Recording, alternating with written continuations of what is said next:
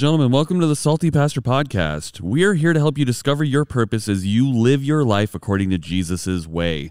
Provide clarity on why the world is the way it is, and build confidence that you're living out and sharing the best way to be human on earth with your friends and family. Pastor Doug has spent his whole life researching and engaging with the world to help followers better understand the world around them and to mm-hmm. better communicate the hope of Jesus. I'm Jesse Mayer. I'll be your host. And without further ado, ado please welcome Pastor.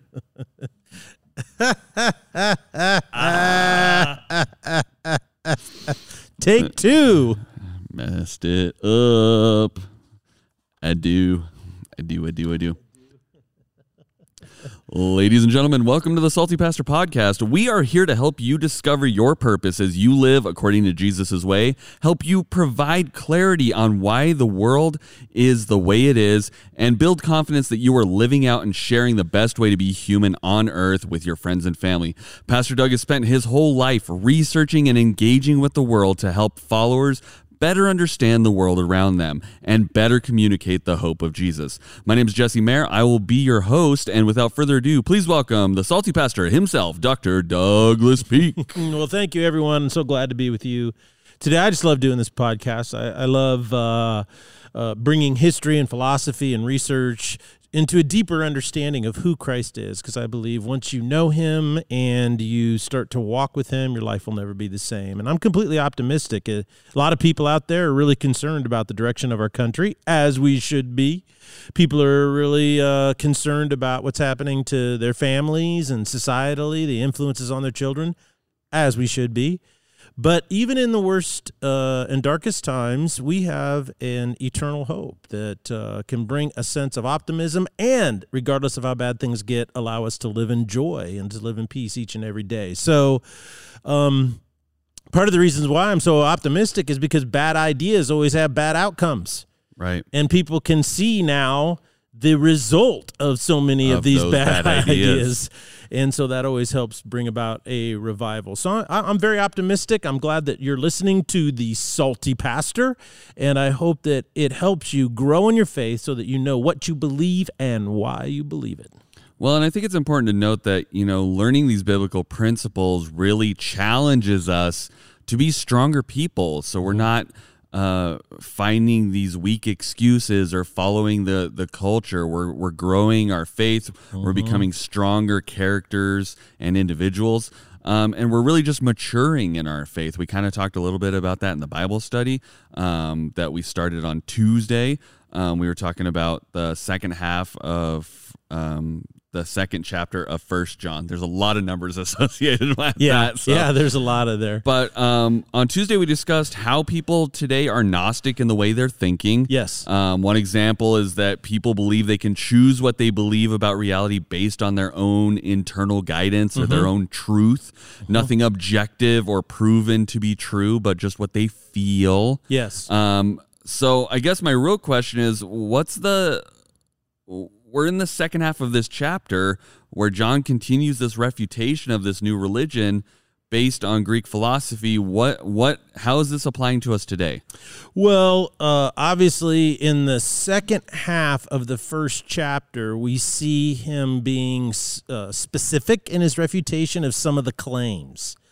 And so, to understand it, you kind of have to go back and you have to find out what they claimed, which can be difficult at first because today no one knows anything about Gnosticism. When you bring it up, you know, people are like, what in the world are you talking Just making about? up words now. Yeah, even though the Bible, if you say the Bible, everybody knows what that is. If you say the New Testament, everybody knows what that is, whether they believe in it or not. When you say First John, now there might be a little bit of confusion between the Gospel according to John and First, Second, and Third John, but that's quickly cleared up.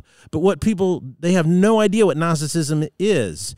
Now, back then it was a big deal there was a, a man uh, in the second century named Valentinus, and Valentinus was uh, trained in the school of Alexandria, which is uh, Alexandria, Egypt, which was probably the largest Christian academic kind of school in all of Rome at the time. And what was really fascinating is he grew up there, he became a follower. He then really got steeped. Then he moved to Rome, and he was very active in the church there. And he kind of moved up, and he he was a uh, a bishop, and that means he oversaw a bunch of other pastors. And then the head bishop of Rome, and this is before Christianity was legal, so there wasn't really a pope or anything, but kind of the head bishop of Rome over the whole church there. Uh, the people would pick, you know, kind of affirm uh, the next bishop, and he wanted to be that person, and he was overlooked. So, according to an early church father, Irenaeus, he said that he, in a fit of pique, which means P I Q U E, in other words, he was angry in a Right. fit. So, he leaves the church and starts his own religion. And a bunch of people follow him initially. And he really tried to bring together this concept of Platonic dualism together. And he really got into all of this stuff. But um, everything he did, everything he taught, died away. Nobody knows about it today. Why is that? Because it was weak. And weak things always die. When things are false, they're weak. When they're based on deceptions, they're weak. When they uh, appeal to the the base side of humanity, they are weak. You know, we see this throughout history, across the board, over and over over again. Weak things always die, but strong things always continue to grow. And so our calling should be uh, you know, become strong, not in the the world's definition of strong, because you look at the world defines strength as political power, let's say. Political power, political power. You get political power and you have strength. You can change things and make things right or good or whatever you want. But what's interesting is that political power fades. You know, nobody can tell me who the the uh, premier of Russia was in the 50s. Nobody knows, right? Right. I mean, and so who and who who can name the Well, no, honestly, I couldn't even name the president in Yeah. the fifties. who was the 32nd president of the United States? No idea. No, no idea. You know who was the eighth president of the United States? Nobody knows. Nobody knows. But see, political power fades, but it's really Some. American history buffs are screaming Scre- over yeah. in their car right Yeah. now as they listen to this. Some guy who's memorized the presidents, and he was waiting for that one time at the He's party. like, this is my time. you guys are ruining. it. I'm sorry to burst your bubble, bro, uh, bubble, bro, but it's just not going to happen here. So my point being is that political power, you know, empires have come and gone. You know, um, who knows anything about the uh, Umayyad uh, Islamic Caliphate? Nobody knows anything about it. You know, Well, and, and I think it even it even goes towards like even fiscal power. Like there's Yeah. people that have money that are influencing these things, but most people don't even know who they are because it's they're they're just funding things and you don't know who they are and they eventually disappear as well like you they might have a building named after them but there's lots of presidential libraries that are named after presidents and Yeah. as we've established i don't know past the last four Yeah, So I don't know if like- exactly. So, so yeah, exactly. And why is that? Because worldly power fades, uh, earthly wealth fades. What the world defines as strength and power isn't really strength and power because it can fade. You know, uh, moth will destroy it, rust will destroy it, as Jesus says. But what has grown over the last 2,000 years and continues to get bigger and bigger and bigger and has more people a part of it than ever before? It's got off track, but it always comes back to the truth. Isn't that weird? It, it gets off and then it comes back. It'll get off and then it will come back. And what is that? christianity That's right, the church, the church of Jesus Christ. And so it's really amazing that way. And so it's all about strength, and true things are strong, pure things are strong. Uh, authentic things are strong. And if you remember in our last series, we were studying the book of Acts where the apostles were uh, suffering and being persecuted by the Sanhedrin. And one Right. of the guys named Gamaliel had this argument. Gamaliel's argument, right. which I definitely knew how to say his name before this podcast, 100%. But Gamaliel's argument was basically look, if this is a thing of man, it'll die out because all things of men die out. But if it's of God, you're going to find yourself fighting against God. And so you look at over the last 2,000 years of history and you see what has been authentically true. Just in, in one of the proofs or the facts of this is the ongoing growth of the kingdom of God. even despite persecution. I think that's Mm-hmm. where the real definition of strength comes from is that Wow. perseverance through hardship. I mean, you know, you hear about these these Christians in China who are being persecuted for their faith and it's growing like crazy. Yeah. We did a great series last summer called FH Strong and we told some some stories of some members of our congregation who went through some devastating things in their life and Mm-hmm. they continued to persevere they continued to pursue their faith and i think that's really strong. I Yeah. think it comes down to this perseverance. It's not it's not bodily strength. It's not some guy that's just super shredded walking around. It's not this political power. It's not money. It's this true authentic perseverance despite what might be going on in your life. You follow those truths. You follow what you know is right and you persevere. Mhm. Yeah, strength. It's all about being strong. so I think the issue is is that because our culture is so tied up in this, well, we never want you to feel guilty. We always want you to have your own truth. It doesn't encourage any perseverance. It's basically a get out of jail free card or an easy out. It's like, oh, well, we don't want you to work too hard. Here's a participation trophy. Yeah. And if you think you won, then you won. And, Yeah. you know, we don't keep score. And it just turns into this thing where you never have any kind of need to be perseverant or it's the complete opposite and you're always persecuted all the time because the system and the world is out to get you and it's always Mm-hmm. somebody else's fault. It's never my fault. Somebody else is after me. So it's either you never have any struggles or the entire world's against you and you need someone to help you get out of that because and fix why the world is And and based on what you you. just said, it's really important. What I have found is when you grow up in a situation where there are no problems and you never have to struggle through anything, in your adult years, you become the second. right It's always somebody else's fault. The world is against you, and you're a victim forever. Absolutely. So, what would John say causes us to be weak instead of strong? We've kind of talked about the culture influencing that, but what does John say about this? Well, he basically says when you separate what you believe from how you act, this is going to create weakness. And it comes from the Gnostic ideal back then was that it was just what you thought, mm. right? That allowed you to climb this ladder of, of secret knowledge and then eventually uh, get to God or become God or one with God or what, however they they they identified it at the time, and and so your behavior became secondary, right? Right. It did it didn't really matter because it was is a purely intellectual uh, ideal, an intellectual process, and unfortunately today our uh, society kind of is adopting the principles of Gnosticism that create weak people. Uh, it weakens them. And these beliefs are sold in a way to people. This is why people believe them. Because if you showed up and you said, Hey, I got these ideas, and if you buy into them, you're going to become a weak person. You always feel like a, vil- a victim.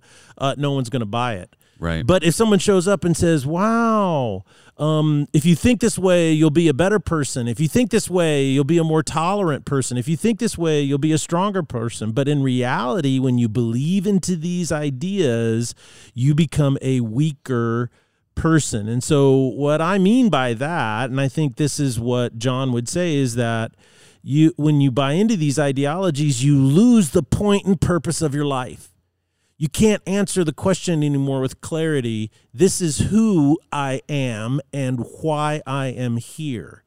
So things become senseless. They just become uh, so many shades of gray that you can't see anything. The world just becomes gray. Right. So there's this belief that's going around, and I, I actually just had coffee with um, a, a crew member, a staff member over at Boise State. Um, they do college ministry, and there's kind of this idea floating around, especially in colleges, that there's just all these ways to get to heaven and to get to God, and you just pick whatever way you want, and it's okay. Um, Oprah kind of talked about it. I think you told that story um, during your sermon last Sunday. You were talking about, you know, Oprah said, "Hey, you can kind of." There are there's- many there's ways- many ways to get Yeah. to heaven. There's you all know. different ways, yeah. And I think this has just permeated our society because nobody wants to hold anybody's feet to the fire. They don't want that guilt you talked about. They just Mm-hmm. want everybody to go well, just do you and it'll all work out in Yeah. the end. Yeah. And, you know, it, there's no accountability anymore. Um, for people's actions or the way they think or anything like that, and and they they they offer it under this idea and this premise Yeah. of well, people are going to be better people and they're going to be more peaceful and more loving if we're just not holding them accountable if we just kind of let them do whatever they want and we're just really accepting of all thoughts and processes and you just kind of do whatever and it's like what Yeah. i mean i i see where that could be an enticing thought but it's really just again you're just not Yeah. holding any accountability for what you do it's just a oh well we just don't want to Yeah. we don't want to ruffle feathers You do you, and I'll do me, and it'll all be awesome. yeah you just got to exist and make it through life and you'll get there and it's another participation trophy of Yeah, yeah. Of That's life. heaven. Heaven is a participation pr- trophy. You you survived life in your own way. Good for you. yeah so why is this belief so prevalent and what does it claim to do that makes us better people supposedly Well, I, I think the reason why it's so popular is I've said this before is that uh, every American has been trained to think like a deconstructionist or a skeptic. You know, we're we're uh, skeptical of truth claims.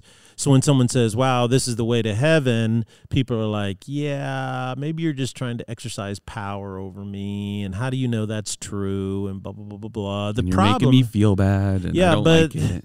but the the principle, uh, but uh, but the bottom line is is that when you do that, uh, and ev- so what they're saying is that well, there's not just many ways to get to God, but every way is just as valid as the other. And so when you make all choices equally valid, then what's the point of choice? Everything becomes gray. There's no red, there's no blue, there's no white, there's no black, there's no chartreuse or mauve or there's no orange. There's no nothing. It's all one shade of gray. It's just bland It's bland. Everything becomes bland. And when something is bland in life choices, then life becomes meaningless. It becomes senseless.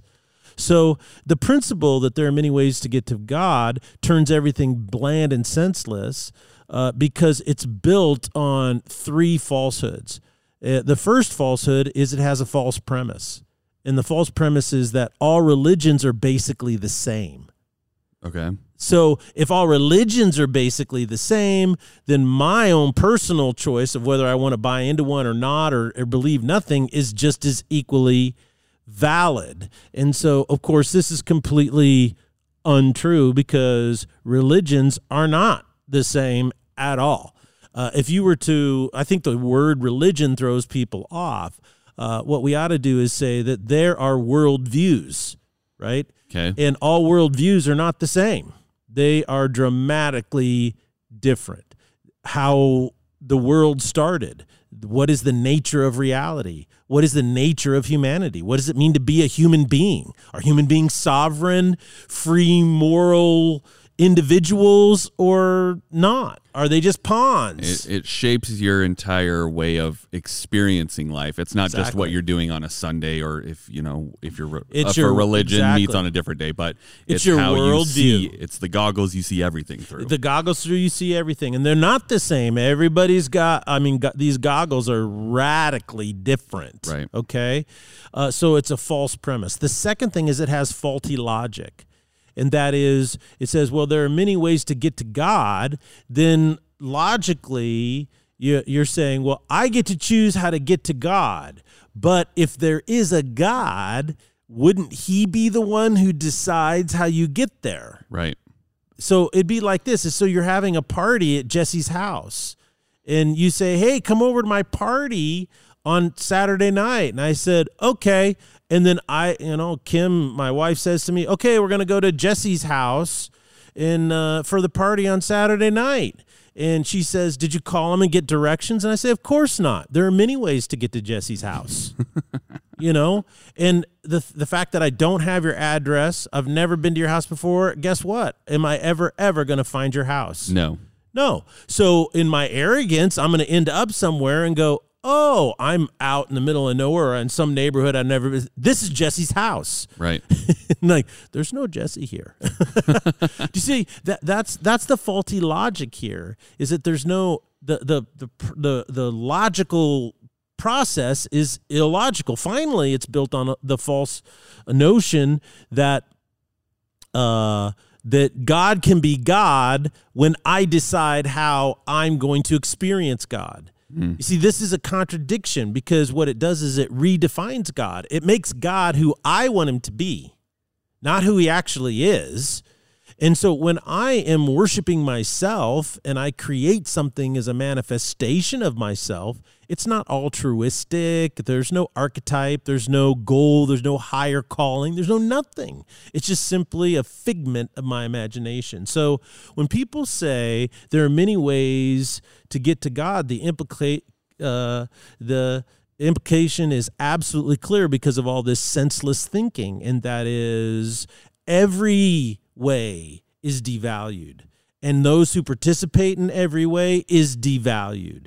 Therefore, you're not bringing peace. You're not bringing together, you're not propagating an idea that brings people together. What you're doing is propagating an idea that makes people senseless mm. and meaningless. That is where conflict comes from. That where war comes from. That's where the baser desires of control and oppression come from right? The strongest get to tell the weak what to do. This is where bullying comes from. So when you say, oh, there are many ways to get to God, you think you're just spouting a bumper sticker that says, you know, world peace, love everybody. But what you're actually doing is you're propagating a belief that creates the seedbed for conflict, hatred, division, and power plays, oppression, victimization, slavery. The list just goes on and on and on and on and on. And it all comes from this silly notion that you think you're doing doing what's right, but in the end, what you're actually doing is making everyone weak. So John would say to this um, simply that there are, when you say there are many ways to get to God, when you think Gnostically, what you're doing is you're challenging the very authority of Jesus Christ. God is light, and in him there was no darkness at all. We have one advocate with the Father, Jesus Christ the righteous. He is the propitiation for our sins, meaning he is the one who uh, uh, lobbied on our defense, paid the price so that we could be at peace with God. It questions when you say there are many ways to get to God, you are insulting Jesus like never before. You are questioning who he was. You're saying that he is a liar. You are saying that what he did uh, is irrelevant. You're saying his sacrifice is unimportant. He never conquered death. He never conquered the grave. He has no power to be the atonement for your sins. So when somebody says in their benign little smirky face thing, oh, there's all these ways to get to heaven, that is a direct affront and insult to the lordship, the deity of Jesus Christ, who he was, who he is, and who he is to come. Uh, everything about him is personified in the fact that he is the truth, he is the way. There's no other path to God because Jesus is God. And to say anything different is to buy into something that will make you a weak person. Well, I, I think it's been really eye opening thinking about this this seemingly benign thought of well, there's a lot of ways to get there, which you like hear people say, and you're like, oh, well, that's you know, How let nice. them let, let them have that. Yeah. You know, they'll figure it out. But really, what they're doing is they're they're really devaluing everybody's thoughts and and, right. and processes and the whole, like you said, atonement. And so then I get why nothing feels everything feels bland. It's like I, have heard a lot of people that said when they had COVID and they lost their their their the taste, taste, it was like the worst experience ever because they're like I'm I'm putting stuff in my mouth and it could be it could be lettuce and tuna and I would have zero idea and it's the same as if it was yeah. a five course meal like and it's like that's what I feel like is going on with life is everybody lost their taste and now yeah. everything's just like eh this could be yeah the best or worst thing in the world for me and I don't know and I don't really care. Yeah, I have blend. It's like it's like trying to watch football and not being a fan of any team. I mean, I sometimes do that, but just for the Super Bowl. yeah, but I mean, how can you be but I also just don't really Yeah. care. Yeah. Like I'm like I don't I don't, don't have really any care. like I can get up with the hype a little bit, but I'm like I'm not following them throughout the year. Yeah. I don't really have any. It's like okay, they lost, cool, or yeah, they so won. yeah, okay. Cool. So now I can have talk at the water cooler at the office. I know I do feel like I need to be a bigger football fan to belong at this church. So we do love football. Um, so why do you think people are so susceptible to these bland, senseless beliefs? Like we've talked about how miserable it's making people and how unenthusiastic it is to participate in. What's bringing them in still? Well, I I think that people are just trying to figure out life and I think that people are struggling finding meaning in life. And someone comes and says to them, "Hey, look at all this conflict." People generally don't like conflict. I mean, any mildly psychologically healthy person is like, yeah, I don't like conflict. Right. I don't know. Who wants, you know, when you're young, you know, he's like, man, I want to go to war and test my strength. You know, everybody else is like, yeah, I, I you know, I don't want to get in a fight. I don't want to yell and scream at people. It's too stressful. I don't, uh, I want to be in conflict. Da, da, da. And then, so people are like, yeah, I want to be at peace. So that's a drive of saying, I want to be at peace. I want to live at peace. Right. Well, what happens is then you have this drive within you, and people come and say, you know, why there's no peace and why there's conflict and hatred? Well, it's because of people believing in God, or it's because people have all these narrow ideas of how you're supposed to live. And people go, yeah, that's it. That's really it. I was listening to Thomas Sowell. Thomas Sowell is uh, at the Hoover Institute at Stanford University. And what he is, is he's a scholar and he's written tons and tons of books. And he's incredibly intelligent man. And he's like in his late 80s now.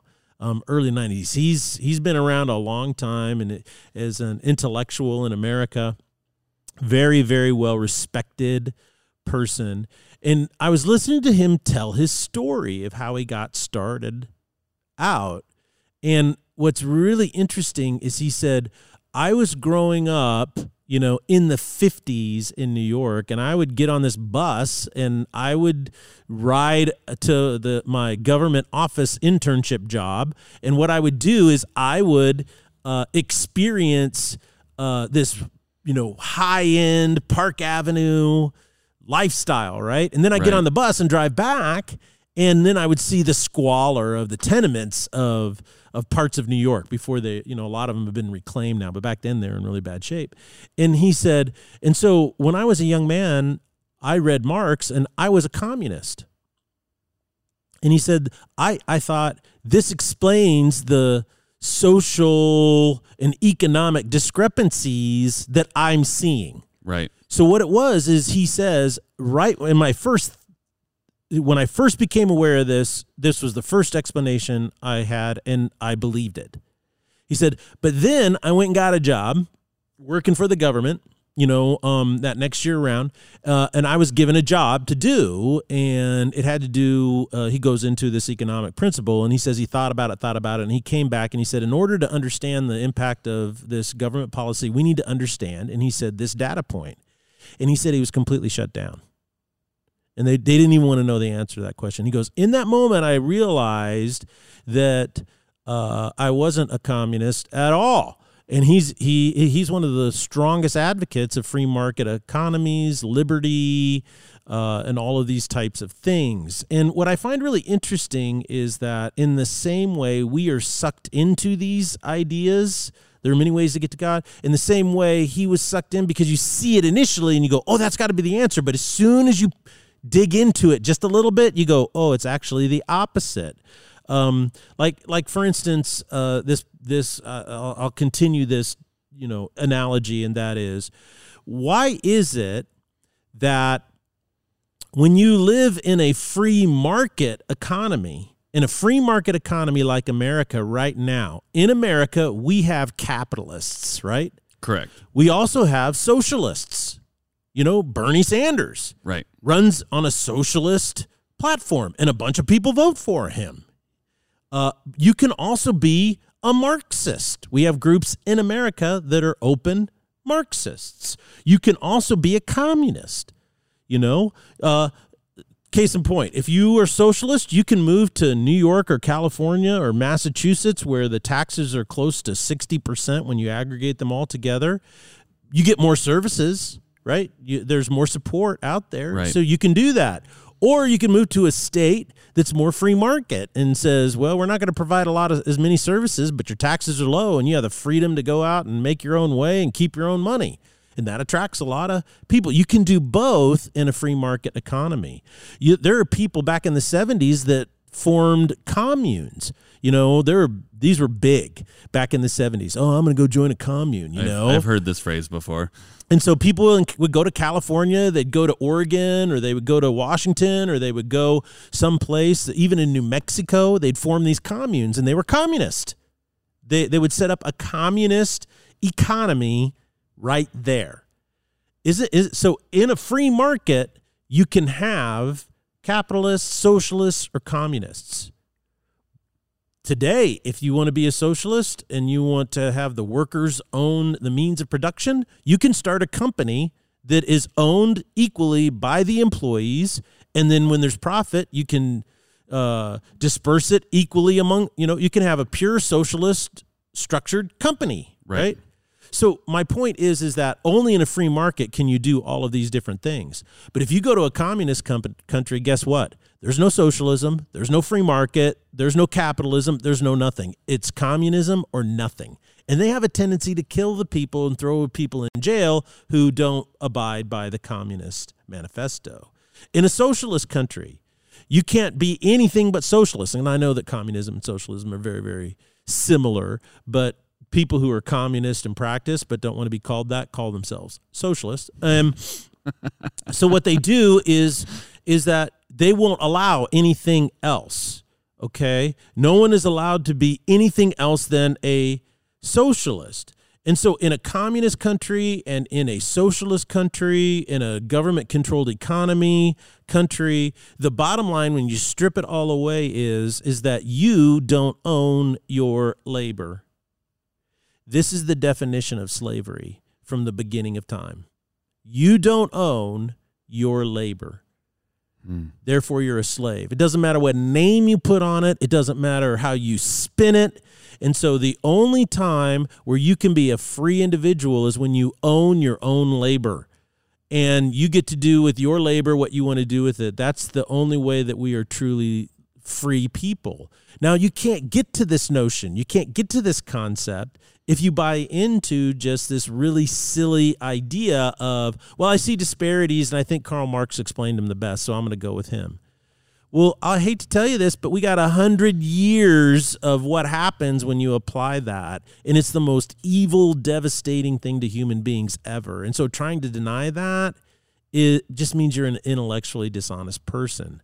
So you see, I'm bringing all this together for everybody who listens, and that is this: is that when we buy into ideologies that are weak, into authentic, deceptive, or false, we become weak people. We become sheep. We're easily controlled. We're easily deceived. And yet, in the end, history is a taskmaster because it's not thinking, it's all history does is records what happened. And what happened is all weak ideologies disappear and only those that are strong, only those that are courageous. And they're strong and courageous because they're built on the truth. They are built on authenticity. They stand the test of time. And that's what John would say. John would say that we know him who has been from the beginning and he brings us a new command to love God and to love one another. And when that becomes the driving focus of your life, it doesn't matter what you do, you will become a stronger person. Yeah, and I think it's really important to just no matter whether it's your views on economics, on politics, or on how you get to heaven, it's important to make sure you're getting the real truth and not just getting bandwagoned on by an idea that Yeah. seems the right way to do something or the easy way to do something. Very rarely is the right way and best way to do something the easy way. I sometimes have to tell your son that when he's helping work up in the production things. He's like, "Well, it would just be easier if we did it this way." I'm like, "But is it the right way?" Is it the right way? Yeah, there you go. and then he usually says, "Okay, yeah, no, it's not the he's right growing. He's He's learning. he's awesome. He's learning. I very rarely have to have that conversation with him anymore, but I think we can all learn from that thought. Is it easy or is it right? So Yeah, there you go. Um, thank you guys so much for joining us. Um, we will uh, encourage you guys to experience the third part of the Salty Pastor each week, which is joining us for a message on Sunday here at Foothills Christian Church in beautiful Boise.